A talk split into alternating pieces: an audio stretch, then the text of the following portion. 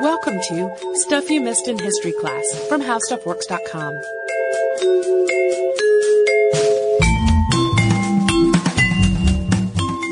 Hello and welcome to the podcast. I'm Holly Fry. And I'm Tracy V. Wilson.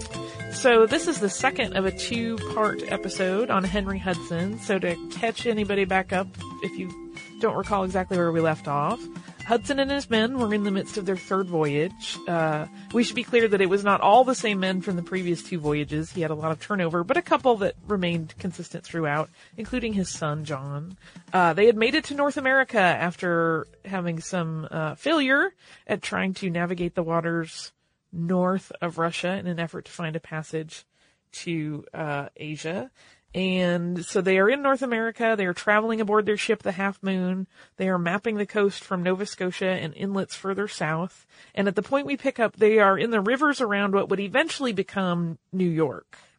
The crew of the Half Moon made a series of successful trades with Native Americans. They, were trading knives and beads in exchange for things like tobacco and corn.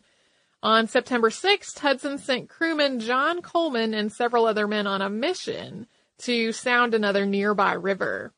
According to Juet's journal, the expedition played out this way.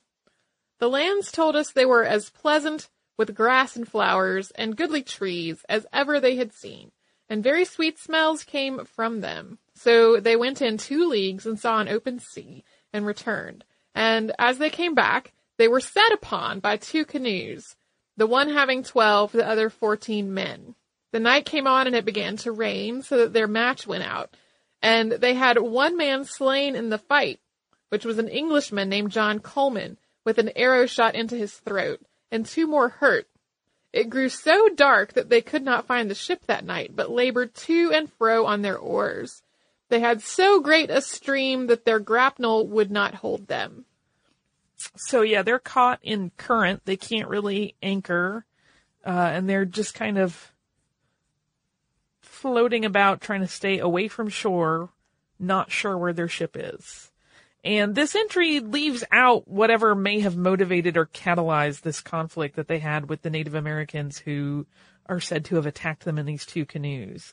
It could have been the result of the ill behavior that had been going on prior to this. As we mentioned in the last episode, the crew of the Half Moon did some pretty horrible things to the Native Americans they encountered along the way. They would sort of trade with them in some cases, and in other cases, they would set fire to things and steal all their stuff.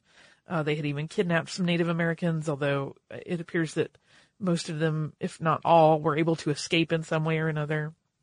So we don't know if those previous events caused this problem or if they could have been some sort of incident that happened during this sounding mission, like an isolated incident during that. And so no mention is ever made of motive. We don't know really why all this went down. The surviving men got back to the Half Moon the next day and they had their slain comrade with them. Coleman was buried and then the exploration continued. And it's during this time, which was the first half of September 1609, that Henry Hudson ventured into the wide river that would eventually be named after him. Hudson continued down the river thinking this could be that elusive passage to the Pacific Ocean that he thought North America would have through it. But once the waterway became too shallow to continue, uh, they were exploring throughout. There are many, many detailed uh, sort of lists and surveys that were going on and accounts of this that we're we're not getting into the nitty gritty details because it becomes sort of a, a list show at that point. Um, but eventually they realized they could not go any further because of these shallow waters they were hitting and that they were just going to have to turn back and call this a successful voyage. On October 4th, 1609, Henry Hudson headed back to Europe. The Half Moon arrived in Dartmouth on November 7th, and it's unclear why Hudson decided to go to England rather than Holland. And there's been some speculation through the years that maybe he was actually working as a spy for the English interests while funding his explorations with Dutch money and Dutch maps. Yeah, that's one of those things that people really like to um, you know, kind of put forth theories about that he may have been working as a spy all along. He may have been attempting to regain favor with the English after his first two failed missions by completing this mission, you know, under the auspices of being a Dutch company's ship, but really, no, really, I was getting stuff for you guys all along. We just don't know. But it is sort of odd that he was like, hey, let's go to Dartmouth and uh, go to the port there instead of heading to Amsterdam. And while the while Hudson and his crew were living on the Half Moon as it sat there in port in Dartmouth, Hudson had written to his bosses at the Dutch East India Company proposing a new mission to find a Northwest Passage. He was really pretty chuffed by the things he had gotten to explore in North America. And when the DEIC directors received Hudson's missive, they immediately sent word that he should con- continue to Amsterdam immediately. There was a problem. The ship was detained at port by English authorities. Hudson and the other Englishmen on the crew were to be seized and forbidden to work with the Dutch any longer or ever again.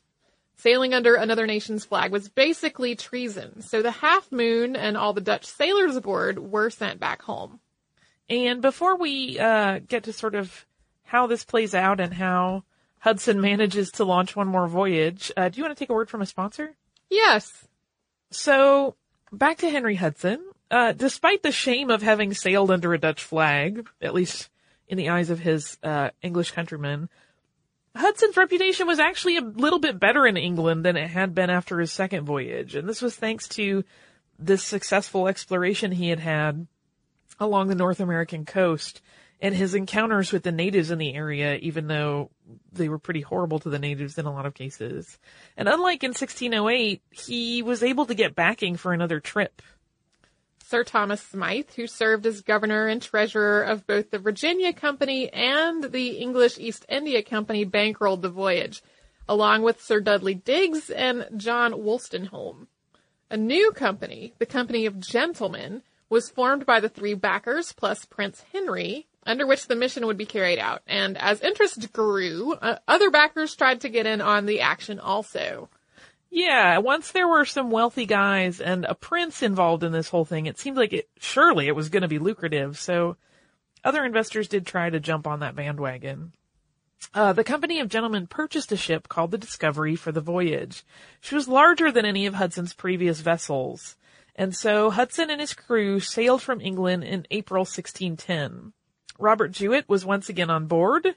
This was a choice that would eventually be Hudson's undoing, uh, as well as his son John once again. And this crew included 23 men. It was the largest that Hudson had ever commanded. And the send off was quite grand, thanks in no small part to the prince's involvement in this venture. The ship made a stop in Gravesend, where crew member Master Colburn was dropped off, and Henry Green was picked up to replace him. Colburn had been assigned by the backing merchants as an advisor, and while Hudson is said to have sent a letter to his backers explaining his reasons for making the switch, that information has never been made public. No, and in uh, Hudson's journals on it, he basically just says, "Oh, I put that guy in a small boat and sent him back to London." He doesn't discuss the reasons. Uh, but Green, the man that they picked up after they had dropped off Colburn, was basically trouble. Uh, he was a gambler. He was a troublemaker. He was known as a roustabout. He had known Hudson prior to the voyage, and he was actually listed as a passenger rather than a crewman. Uh, by mid-May, though, Green had already been causing problems on the ship. He got into a fistfight with the ship's surgeon in May, and Hudson immediately came to his defense and talked about what a hothead the surgeon had, but the rest of the crew backed up the surgeon, and this sort of seeded some problems. Juet started openly speculating that Hudson had brought Green on specifically as a spy to keep an eye on the crew, which raised the tensions even further. While Hudson threatened to put Juet off the ship, there was never any actual punishment for this insubordination. As with previous voyages, there was a great deal of ice to contend with. Uh, I had said in the first episode, this will be an ongoing theme, and it does indeed happen every time. Uh, as you may have also guessed from our discussion of the pre- previous three voyages, tacking back and forth in icy water and getting nowhere uh, while the conditions are miserable just to physically be in does not really make for a super delighted crew. By July 7th, the crew was near mutiny, and at this point they'd rounded the tip of Greenland and attempted to enter what's now Hudson Strait. It was called the Furious Overfall at the time. And they dithered around in that area trying to figure out how to get through or around all the ice. They eventually got to what's now called Hudson Bay, west of Quebec. but they were in a constant struggle and not making any sort of real headway. Yeah, they were really just kind of, it, seemed to many people drifting to and fro. Uh, on July 16th, Hudson finally had this revelation, apparently, that he was in a bay that was a dead end and not, in fact, some sort of passage through North America. So he decided to head north in an attempt to get out of this dead end bay. Back into the furious overfall with the Discovery. And this is an incredibly difficult area to pass through, even for ships that know where they're going. Uh, and Hudson basically spent the next month and a half getting lost and going back and forth. A month and a half. When September arrived, Discovery was in James Bay, and this is a smaller bay at the southern tip of Hudson Bay. The crew was just beyond angry. Juet challenged Hudson, and the pair's ongoing tension finally just hit a boiling point. Hudson ordered that Juet be tried for mutiny and demoted him. Yeah, and with that demotion, he took away a lot of his pay and gave it to somebody else, which you can imagine how delightfully that went. Uh, on September 10th, there were testimonies heard regarding Juet's intentions and his behaviors, and it was all really pretty damning. Uh, crew members, even those that basically got along with Juet, had been listening to him threaten Hudson and almost everyone else on board in some way or another for the entirety of the journey. And so everybody, a lot of people had bad things to say about Juet's actions, even if they weren't necessarily against him, so to speak. But it was as though Hudson knew sort of like, hey, I need every possible man. We're, we're still struggling. So he offered Juet and any of his supporters pardon in exchange for the promise of good behavior from that point on. Once all the furor over the mutiny trial died down, Hudson may have gained some points with some of the crew, but the men at this point were at odds with each other, and Hudson quickly squ- squandered any goodwill that he'd gotten with them by continuing to meander around James Bay for the next two months. And that basically sentenced the entire group to be stuck there through another freeze. And as October came to a close, uh, Hudson sent two of his men ashore to see if they could find a place to live out the winter. They ended up camping near the mouth of the Nottaway River, which was utterly miserable for them. One account written by crewman Prickett states, quote, to speak of all our trouble would be too tedious. Uh, and before we get into this winter of misery, because it really was quite awful, uh, do you want to do a word from a sponsor? Because it seems odd to stick it in the middle of a lot of horrible things happening. Let's do that. So, uh, as we were saying before we went into our sponsor break, from November 3rd of 1610 to June of 1611, the Discovery, Hudson, and his entire crew were stuck in the freezing cold. And it is not a big jump of logic to suspect that things went horribly. In the middle of November, one of the crew died of exposure and had to be buried in a shallow grave because the soil was too frozen to dig an actual grave. When Henry Green, the gambling troublemaker who we mentioned earlier, said that he wanted the dead crewman's coat, Hudson gave it to him, and this was a problem. Yeah, normally when a crewman died, uh, his belongings would be auctioned, and the proceeds of those sales would be given to his family when the ship returned to port. This would have been the honorable way to handle it, uh, in terms of like tradition of the wayfarers. And when Hudson handed over the deceased's coat to Green, the crew was incensed. He had basically completely thrown out all of their usual protocols, and moreover, he had given the coat to a person that was not even a crew member just this guy who was kind of a pain in the neck to begin with. Then Hudson ordered Staff, who was the ship's carpenter, to build them a house on shore. So Staff told him number one, that was impossible, and number two, he was not a house carpenter. And Hudson struck him and threatened to have him hanged. The two of them eventually cooled off, and Staff did build a makeshift house, but he also became friends with Green, which really seemed to infuriate Hudson. And so this starts to really read like a playground argument, except when you consider the fact that these people are starving, they are freezing, and like their lives are basically at stake. Uh, it really puts a kind of startling perspective on the whole thing. So Hudson took the coat that he had given Green back, and instead he gave it to crewman Robert Bylot. Like he was mad that Green was now friends with this carpenter who had made him angry before.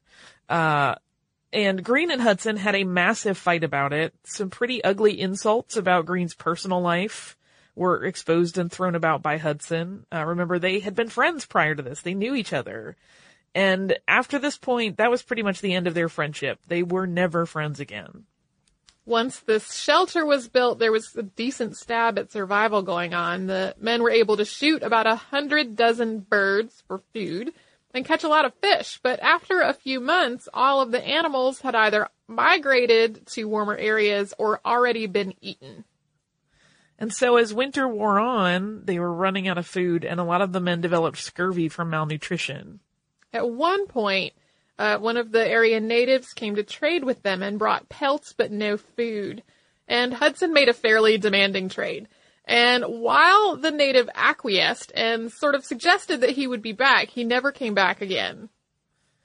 And in a desperate attempt to get more food, Hudson actually took a small boat out with a net and attempted to fish.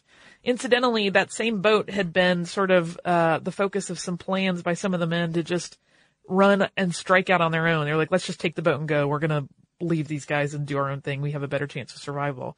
But Hudson took the boat out uh, to try to get some fish, and he also tried to make contact with the natives in the area. Uh, but when the Native Americans saw him coming, they apparently set fire to the woods so that he could not approach. At this point, the ice was cracking and melting, and the crew started gathering supplies to leave. They were also collecting wood and water and materials to use as ballast. And as June came and the Discovery was at last ready to leave North America and return home, Hudson, reportedly weeping, distributed the remaining food that they had left evenly among the men. And several of the men, including Green, who was a troublemaker, uh, consumed their rations far too quickly. And then when they were out of their own food, they accused Hudson of hoarding additional food for himself. Some of the men came forward to say they had seen additional food that had not been distributed. But Hudson showed the rest of the food to the crew, and it hadn't been distributed because it was spoiled and rancid. But even so, the tensions only got worse. So after the ship was able to make way, Hudson then made what seems like a really odd decision. It appears that instead of heading straight back to England, which is what every man on board wanted, he wanted to try again to find a northwest passage to the Pacific. He also seemed to kind of want to dither around in James Bay. Uh, and this has actually led to some theories that there was a whole separate secondary plot going on, uh, that he was looking for something specific, such as treasure of some sort, possibly as a secret mission from his bosses back home, possibly based on some other information he had received. Because some historians will say, no, it looks like he was really pretty methodically like sounding this coastline over and over in four passes. And that comes up a couple different times where he makes what looks like four passes through weird areas. Like, why would you just be hanging out there? So there are some that think there was actually a method to his madness, but quite frankly, it could ju- also just as easily be the poor decisions of a man that had been addled by an incredibly grueling year. Regardless of the reasons for his uh, admittedly odd choices, they were just too much for the crew, and a full-on mutiny took place on July 22nd, 1611. Henry Hudson, his son John, and seven others were put on a boat and left to fend for themselves. And as that boat was set adrift, Hudson is said to have called back to one of the mutineers that they should beware of Juet. But the man shouted back that it had not been Juet, but in fact had been Green that led the mutiny. Uh, so it was apparently Hudson's friend who had turned on him, who really turned on him.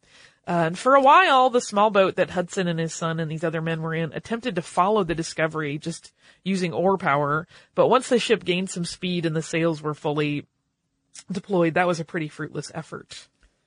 The mutineers immediately went in search of the food that they still believed Hudson had been hoarding, but they only found a very few paltry items. And initially Green was the leader of the mutineers once they had dumped their commander Hudson, but it really didn't matter very much. Uh, before long, they had run afoul of Native Americans that they encountered and of each other. Uh, there was a lot of infighting.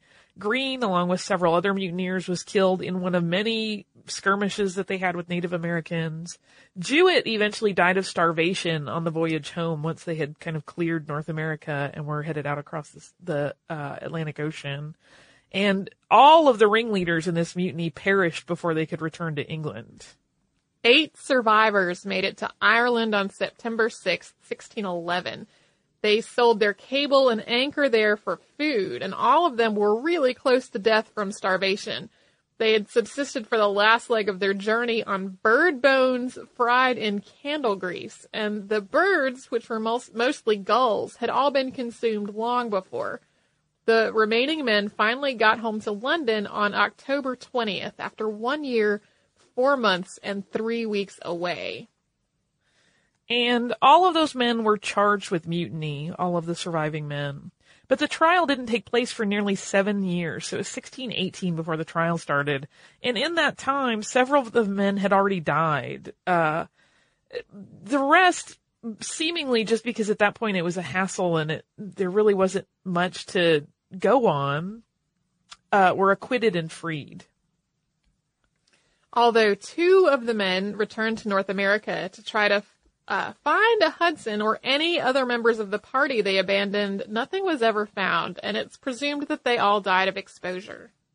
Yeah, there are actually some folk tales that have built up around it. There's one tale that I think it's, um, I may be wrong. I'm doing this from memory. I did not put it in my notes. I think it's an Inuit tale that there was a, a young English child found in a boat that then was raised, uh, Inuit and some people have speculated that that is in fact John Hudson, but that's really, there's no evidence. It's all just folklore at that point. And there are a few other folklorish style tales about, no, the men survived and they settled and, but we really don't have any evidence to back that up. It's just sort of, uh, fun speculation at that point. So, Henry Hudson was never successful at finding a passage to Asia, but his exploration of North America is often credited with catalyzing interest in colonization for both Dutch and English settlers.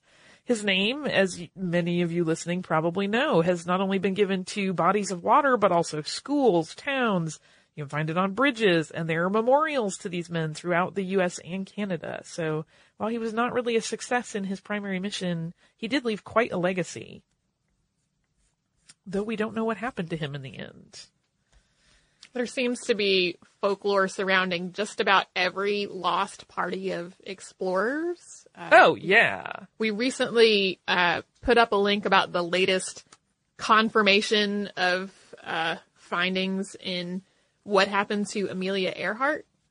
Yep. And somebody commented, uh, I grew up in so and so, and there's all kinds of local lore about a, a woman who came to live with us after ditching an airplane. And then somebody replied, I live in so and so, and we have the exact same story.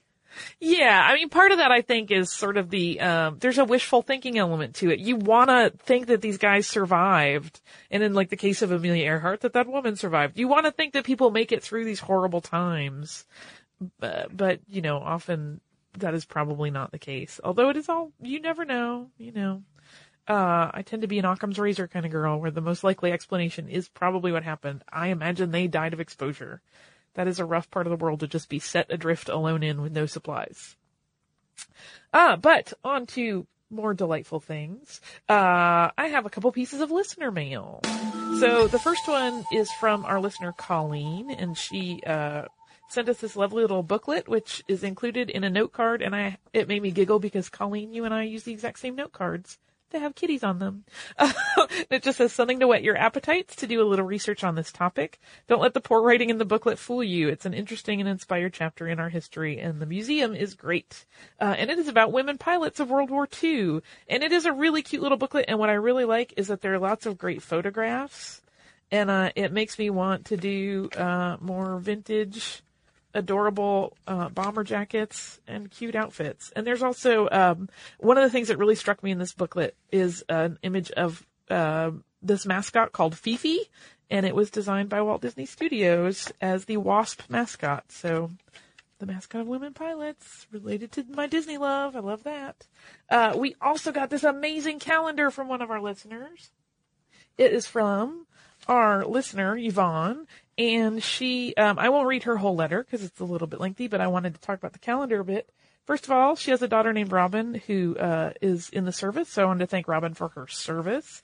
Uh, and also, she sent us this great calendar because it is it is related to her daughter Sarah's work as a roller derby girl. So Sarah's a roller girl, and her group, which is the Hellgate Roller Girls, did this calendar for 2014, and they did it all as um, all of the pictures are them posing as women in history, and they're really wonderful. There's like sort of really cute ones. There's one that's an Audrey Hepburn style breakfast at Tiffany's photo. There's a Boudica in there. There is a Joan of Arc. They're all really, really lovely and I just love it. So thank you, Yvonne. It made Tracy and I just giggle with delight as we were flipping through the calendar. Uh, and I also wanted to mention we got a letter from our listener, Mac, and he wrote about our Halloween candy episode, uh, and how it made him think about his mom who would dress as a witch and serve Kool-Aid to trick-or-treaters on Halloween. And he actually lost his mother recently, so I wanted to send my condolences and say that I am glad we could help you with some happy memories during this time. So, uh, if you would like to write us, you can do so. If you want to send us crazy and wonderful things like these people have, that is cool, or just share personal stuff with us, also cool. Uh, you can do that at historypodcast at howstuffworks.com. You can also visit us at Missed in History on Twitter. You can go to facebook.com slash Missed in History or missedinhistory.tumblr.com. We're also at pinterest.com slash Missed in History. And you can visit our Spreadshirt store if you would like to purchase stuff you missed in history class related items such as shirts, cups, tote bags, etc. Uh, that is at missedinhistory.spreadshirt.com. If you would like to learn a little bit more about what we talked about today, you can go to our parent site, How Stuff Works, and type in the words Henry Hudson in the search bar. You will get articles on Hudson Bay and Hudson River, uh, so those are related to him, of course. And if you want to visit us at missedinhistory.com, that would be grand. We have all of our back episodes there, as well as show notes for all the episodes uh, that have happened in the last year and a half or so since Tracy and I came on. And we encourage you to visit both howstuffworks.com and missedinhistory.com for your researching and just general knowledge needs. For more on this and thousands of other topics, visit howstuffworks.com.